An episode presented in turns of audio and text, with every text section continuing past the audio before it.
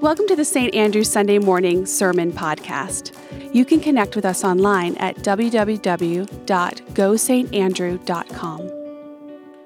Today's scripture comes from the book of Psalms.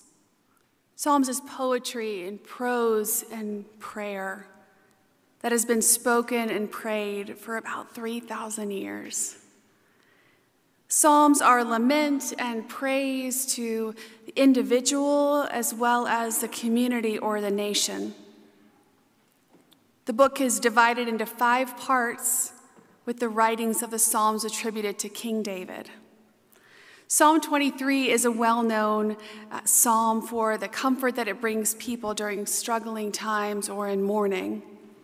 My favorite scripture is Psalm 139, where it says, Lord, you know me. You know when I sit down and when I stand up. You knit me together in my mother's womb. On Ash Wednesday, we pray together Psalm 55 Create in me a clean heart. Today's Psalm 26 is an entrance psalm, something that would be read in preparation for entering the temple. I invite you to read it together with me today. Vindicate me, O Lord, for I have walked in my integrity, and I have trusted in the Lord without wavering. Prove me, O Lord, and try me. Test my mind and heart. For your steadfast love is before my eyes, and I walk in faithfulness to you. I do not sit with the worthless, nor do I consort with hypocrites. I hate the company of evildoers and do not sit with the wicked. I wash my hands in innocence and go around your altar, O Lord, singing aloud a song of thanksgiving and telling all your wondrous deeds. O Lord, I love the house in which you dwell and the place where your glory abides. Do not sweep away the sinners, nor my life with the bloodthirsty, those in whose hands are evil devices, and those whose hands are full of bribes. But as for me, I walk in my integrity. Redeem me and be gracious to me. My foot stands on level ground in the great congregation, I will bless the Lord. Amen. As we continue our Everybody In series, we are asking the question who do we need on our bus? Who is invited at our tables? As we think about our circles of relationships, our communities, even our church, who do we need more and more to center in our conversations? Those that may, in fact, be excluded. The idea being that at some point our relationships should look a little bit like the kind of relationships that Jesus had in his own time. And our communities should look a lot like the people that Jesus gathered around himself in his own time. Jesus made room at his table for those who were often excluded and overlooked those that had no place of belonging for any number of really bad reasons. Maybe they weren't religious enough, maybe they weren't educated enough, maybe they didn't have enough influence or wealth or power. Maybe they weren't Jewish enough or Jewish at all. Maybe they were Greeks or Romans. Maybe they were tax collectors or prostitutes. Any number of people could come and try to get into the circle of Jesus and found a place of immediate belonging. Think about this in your own life. Have you ever been in one of those circumstances in which you found yourself not really belonging? Just there, but not quite at home with the people you're with. Well, Jesus tore down these walls of unbelonging. Uh, so that everybody was in, even as we saw two weeks ago, the skeptic. The skeptic was included at the table of Jesus. That one that we saw two weeks ago in the face and person of Nicodemus, who was asking so many questions that everyone else was getting annoyed because he was asking the questions everyone wanted to ask but was afraid to ask. In your own circle of relationships, do you have a skeptic who can help keep you honest and help you dare to answer or ask the questions that are, that are frightening or that are, are unwanted in today's world? With Jesus, everybody is in, even as we saw last week, the child. That is not just the little ones of young age, but certainly them too. But all of those in this world who are like close to the ground and humble, those who, by being so close to the ground, are overlooked and neglected, and yet have a word of humility, even simplicity, that they can offer us and offer our faith. Do you have a child or one like a child at your table to help you build an honest faith and a simple faith? Who else do we need at our tables? The longer I live, the more I've come to discover that there's one type of person I need at my table, especially when the world seems unfair and life gets difficult. I need somebody in my life who can remind me of what matters most. When I lose sight of what might be most important in the world, when I start to turn inward and see only my own needs or my own will, I need somebody in my life who can point me to what's most important, which is doing the will of God. Jesus spoke of these people as the pure in heart in Matthew 6 and the Beatitudes. He says, as you recall, this list of people who are blessed, blessed are the, and he spoke of the pure of heart. What does Jesus mean by the pure of heart? Purity, at least in our culture, hints of cleanliness as if a pure heart is a clean and spotless and blameless, dirt free kind of heart. And this association with cleanliness is, is complicated by the fact that in our culture, we have this idea that cleanliness is next to godliness. No, it's not. Where'd this come from? I read this week America's cultural fascination with cleanliness, like physical cleanliness, actually dates back to the time of the Civil War when some really smart person came up with this idea that if you actually wash your hands with soap and water, you might live a little longer. You might avoid mortality, uh, you know, that's, inf- I mean, who knew, right? And so from then on, by the end of the Civil War, cleanliness was, had this sort of patriotic appeal to it. If you were clean, you were a true American. And not only that, you are morally good also. Um, even today, have you noticed our supermarkets are dedicated really to selling only two kinds of products? The things that we eat and the things that we clean with, right? I went to the market the other day, there's a whole aisle, I'm not kidding, a whole aisle dedicated to just bleach. Another one dedicated to antibacterial soaps, and there's a whole half aisle dedicated to extra whitening toothpaste, as if just white teeth aren't quite good enough. Some of you buy that stuff, I know. We're clean freaks. I bought a shower cleaner last week. It's so effective at cleaning. I looked at the back label. It said, uh, Do not use this product on glass, porcelain, ceramic tile, Mexican tile, tumbled marble, grout, fiberglass, or plastic. In other words, it's a shower cleaner that you can't actually use to clean your shower with. And my favorite of all time, this doesn't actually clean things, it just makes things smell better. It's that stuff you spray on your kids and your dogs and whatever to, to get the stink to go away. I won't name the product, but we are clean freaks. But Jesus wasn't talking about this kind of cleanliness on the outside. He was talking about a, a different kind of purity. He said, Blessed are the pure in heart. And he followed that by saying, For they shall see God. See God. For Jesus, the pure in heart weren't those who were morally or, uh, uh or uh, spiritually blameless or, or spotless. In ancient times, the heart was the seat of human perception. Now, today we associate the heart with the seat of human emotion, with feeling. We say, oh, oh, my heart broke, or I had a heartwarming experience, or my heart aches for that person. But Jesus saw the heart, like most of his Jewish contemporaries, not as the organ for emotion and feeling, but the organ of perception. So that we, by using our hearts, could see the will of God. The heart, in other words, is like an antenna.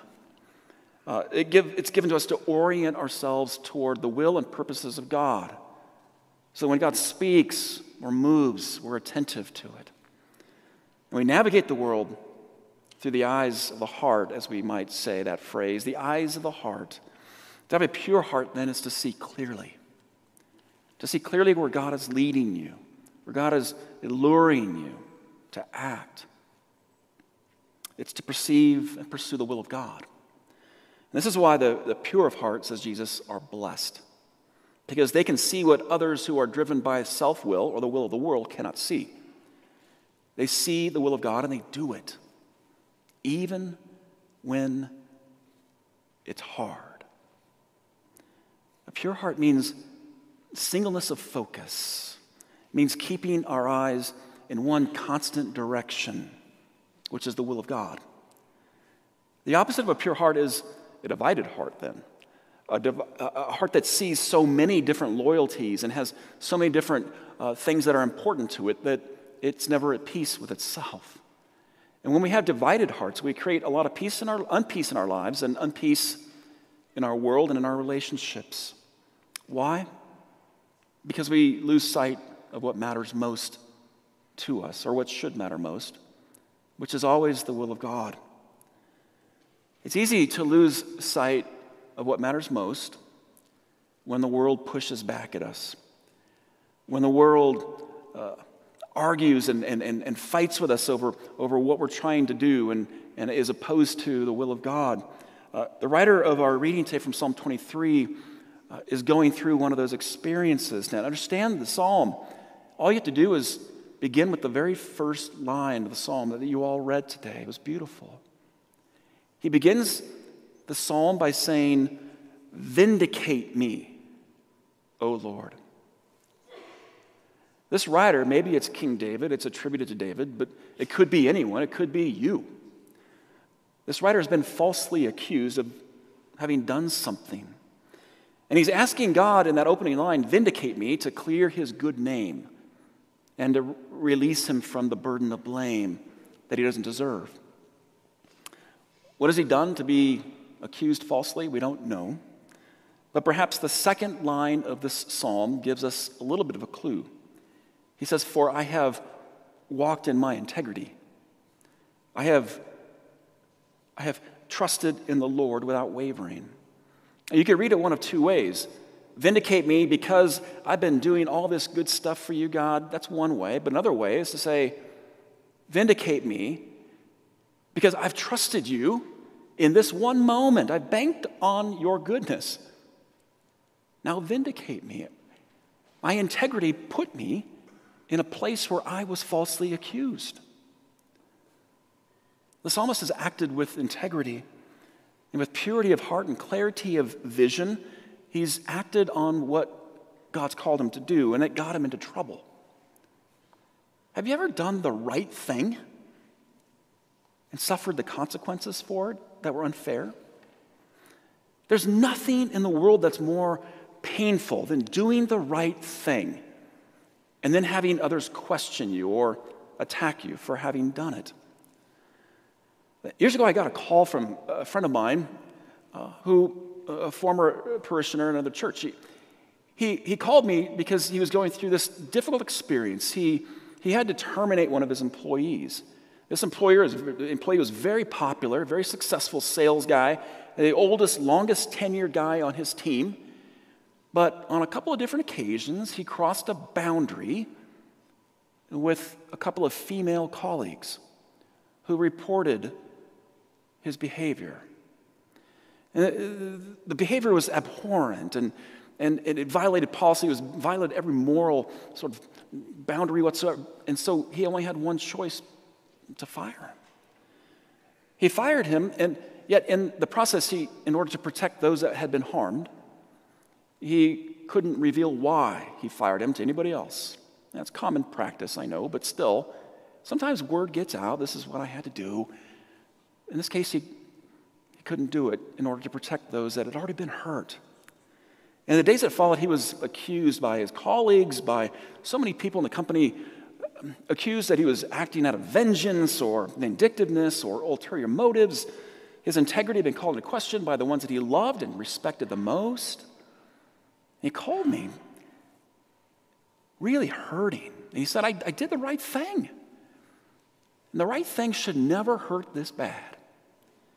He said, I acted with integrity, but everything I've done is now being called into question. He said, I could tell the truth and save my good name, but then I would hurt those that have already been hurt enough. He said, It's not supposed to work this way when you do what's right. He asked me on the phone, as his pastor, former pastor, he said, Just tell me something, anything that'll make me feel a little better. I could think of only one thing to say. Blessed are the pure in heart, for they shall see God. I won't tell you what he said in response to that, but it wasn't PG 13. Um, but later he called back and said, Thank you. I just needed to be reminded that I did the right thing for the sake of God. The writer of Psalm 26 reminds us we need people like that in the world and in our lives because there are so many folks who, who just who don't want to pay attention to doing the right thing because it, it does hurt sometimes. It doesn't always come back to you as a great reward for doing the right thing.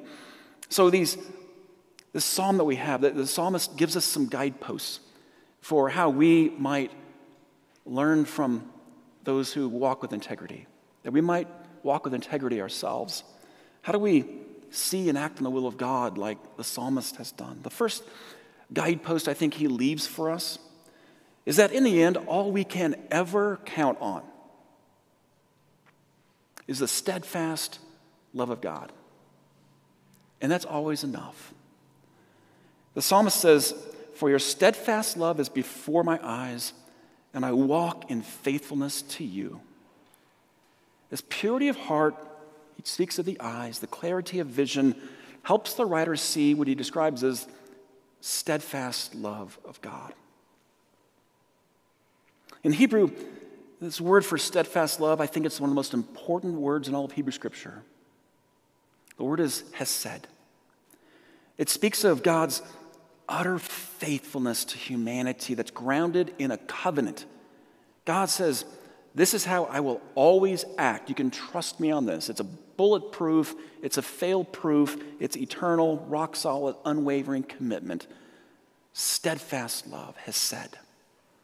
Walter Brueggemann, the great Old Testament uh, theologian, he describes hesed this way. He describes it as God's tenacious solidarity. I like that. Tenacious solidarity. I'm with you. Always. One of the best statements of faith I think I've ever heard came from the mouth of a little child just last week. You saw it if you were here on the screen. Little Davis Browning, as he was talking to those third grade students who were getting their Bibles, he said in that video, he said, The Bible is a message about how God has your back. That's spot on. The best theologian in the house, right there. God has your back, hesed. Tenacious solidarity. Barbara Brown Taylor, the great preacher, writes about a friend of hers who was visiting another friend uh, in California, and they met at the airport. They went to the parking lot and they both got in the car, but as the friend opened the door. He opened it a little too um, eagerly, and it slammed into this brand new red sports car right next. And there was no damage done, but it gave it a good whack. And the problem was the driver and owner of that car happened to be in the car at the time. There was no harm done, but he jumped out and said, What in the blankety blank did you just do? And um, put a finger in the guy's chest. And the other friend got out of the car and said, Hey, don't, don't you talk to my friend that way. You can see no harm's been done here. Your car's fine. And the man said furiously, I'm talking to him, not you, buddy. And the friend said, Yeah? Well, when you're talking to him, you're talking to me. Tenacious solidarity. God has our backs. It allows us, if we believe in that, to get into some good trouble for a good cause or for good people. There's another guidepost that the pure in heart leave for us, and that's the call to resist the cynicism of the world. The world that says, What's the point in doing the right thing? when it always comes back at you anyway. The writer of Psalm 26 says, I do not sit with the worthless, nor do I consort with hypocrites. I hate the company of evildoers and will not sit with the wicked. It sounds very dramatic, and, but this idea of sitting, it's not like sitting like you are right now, just for an hour or so. This sitting in the Hebrew connotes the sense of being in one place for a really, really long time, like residing in a place. And what happens when you reside in one place for so long, you, you're likely to, to take on the characteristics and the condition of the environment itself. And what's the great condition of our world? It's cynicism today. What's the point? It Doesn't do any good anyway. Cynicism. Because he sees through the eyes of the heart the will of God, he, uh, he can overcome that cynicism. Uh, in Southern California, where I'm from, if you've ever lived there for any period of time yourself, you know that there really is only one annual weather event, uh, and it's not rain, by the way. Um, it's called the Santa Ana winds, the devil winds. They, they come out of the northeast. They, and they head westward over and toward the ocean. And it happens about every time this particular year in the fall. What happens is they blow so hard that it'll turn over semis on the, on the highway, it'll, it'll uproot uh, little mobile homes and, and old trees, and tumbleweeds are flying at you at 90 miles an hour. And it's, it's a real joy uh, to go through fall.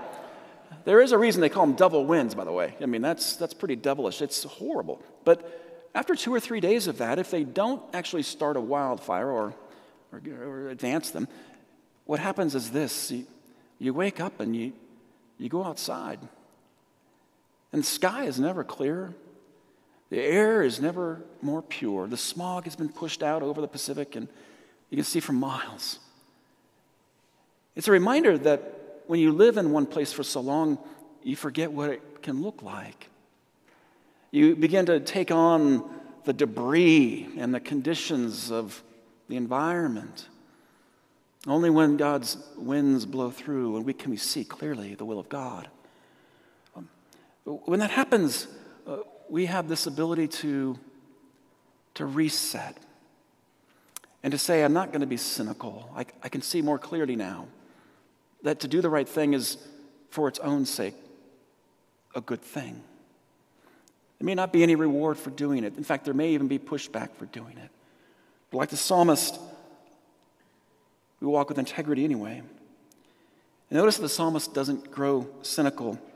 He doesn't throw up his hands in resignation. He doesn't say, What's the point? Instead, instead, he seeks out those spaces where the air is clean. He says it in verse 8 I love the house in which you dwell and the place where your glory abides. He's talking about the temple, the sanctuary of God.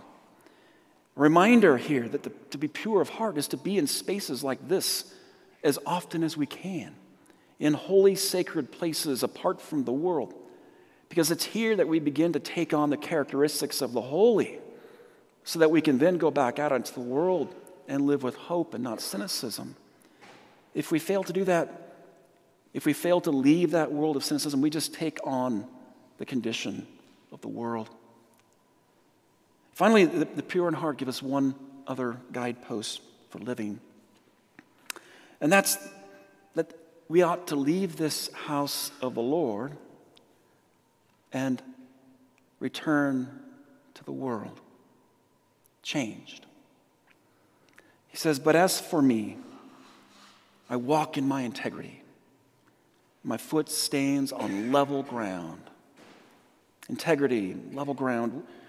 In other words, how does the faith that we profess here on Sunday morning translate to practical action on Monday morning? Is there a coherence between our actions and our beliefs? Years ago, I was meeting a friend of mine for a cup of coffee, and I want you to think about this storefronts, three of them. In the middle was this coffee house, a very popular coffee house. Um, we were having coffee there, and to the right of us was this uh, nutrition chain store, uh, the kind that you can go and, and buy all kinds of, you know, um, supplements and performance enhancing drugs, right? That was, that's a joke. performance enhancing drugs, yes. On the other side of this uh, uh, coffee house was a, a, uh, donut shop, right? You see the contrast. A donut shop over here and a, a GNC over here.